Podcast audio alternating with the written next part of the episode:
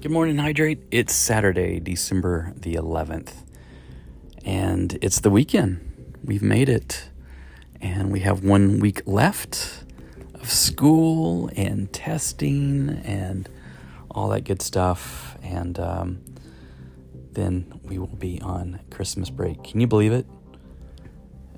I, I, I can't believe it. It's already the end of the year, um, but it's my favorite time of year hope you guys get a chance to go out and see some beautiful Christmas lights and get some um, cider, hot cocoa. But these last couple of days, man, you need something with ice in it. Uh, it's been pretty warm, but it's it's it's Texas. I don't know why we as Texans like freak out uh, because we all know that Texas is pretty much a crazy weather state. One day it's 80s, and then the next day uh, it's snowing. Um, yeah, but let's see what happens. We are reading in First John and chapter 2. We're going to continue today at verse 18. Dear children, the last hour is here. You have heard that the Antichrist is coming, and already many such Antichrists have appeared. From this, we know that the last hour has come. These people left our churches, but they never really belonged with us. Otherwise, they would have stayed with us. When they left, it proved that they did not belong with us. But you are not like that. For the Holy One has given you His Spirit, and all of you know the truth. So I am writing to you not because you don't know the truth, but because you know the difference between truth and lies. And who is a liar? Anyone who says that Jesus is not the Christ. Anyone who denies the Father and the Son is an Antichrist. Anyone who denies the Son doesn't have the Father either. But anyone who acknowledges the Son has the Father also. So you must remain faithful so that you have been taught from the beginning. If you do not, you will remain in fellowship with the Son and with the Father. And this fellowship, we enjoy the eternal life He promised us. I am writing these things to you to warn you about those who want to lead you astray but you have received the Holy Spirit and He lives within you.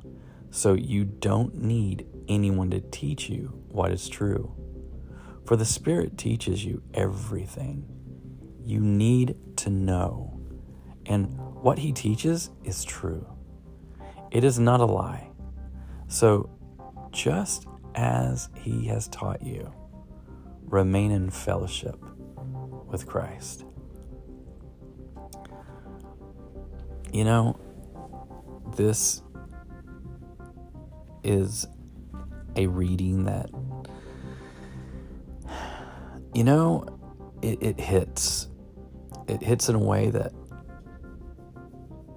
I think back to when I was your age. And there were a lot of people in my life at that time that were trying to get me to do the opposite of what God wanted me to. And so, those are friends that, you know, I had to just unfriend, basically. That's something that just had to happen because it was either I did what they wanted me to or live for Christ, and that's it. And I chose Christ. I chose to live for Him. I chose to to draw closer to Him. And um, even though I still made unwise decisions a lot of times, and I did not, um, because I'm not perfect, and but I learned so much. But I also learned who my real friends were. And those friends are still friends today. And those that wanted me to live differently and do different things, um, I haven't talked to them in many, many years. So I'm grateful for my friends. I'm grateful for those that are in my life that have kept me accountable, that have been there for me, that have made sure that my Christian walk, my relationship with God has continued to stay strong, you know? And it's good to have those friends because we are real with one another. When the struggle is real, we, we're honest with one another. And when we're going through great times, we give God all the praise.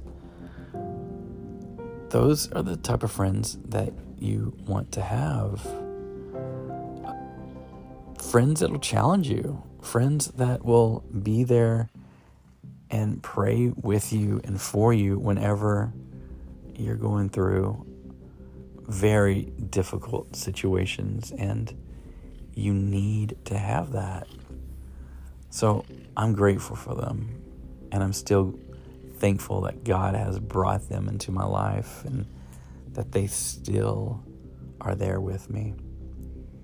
So I just want to encourage you. Look at your friends and almost kind of do a check.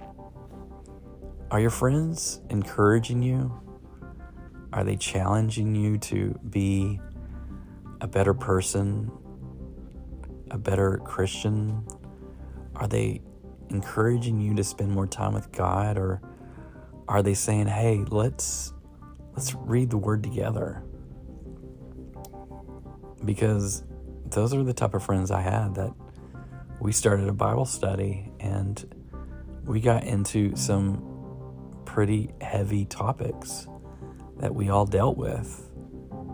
And those are the type of friends that I still talk to today. And we still talk about that Bible study we started 30 years ago. So, what are you going to do today?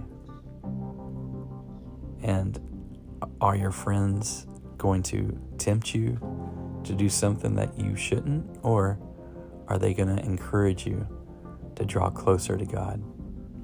Lord, I thank you so much for today. I thank you for your word. We praise you and we magnify you for just how amazing and great and wonderful you are. Lord, we lift up our friends today. We lift up them and we pray a blessing over them. And God, show us who we are to remove I know that's difficult. I know that's hard. I know that's very just.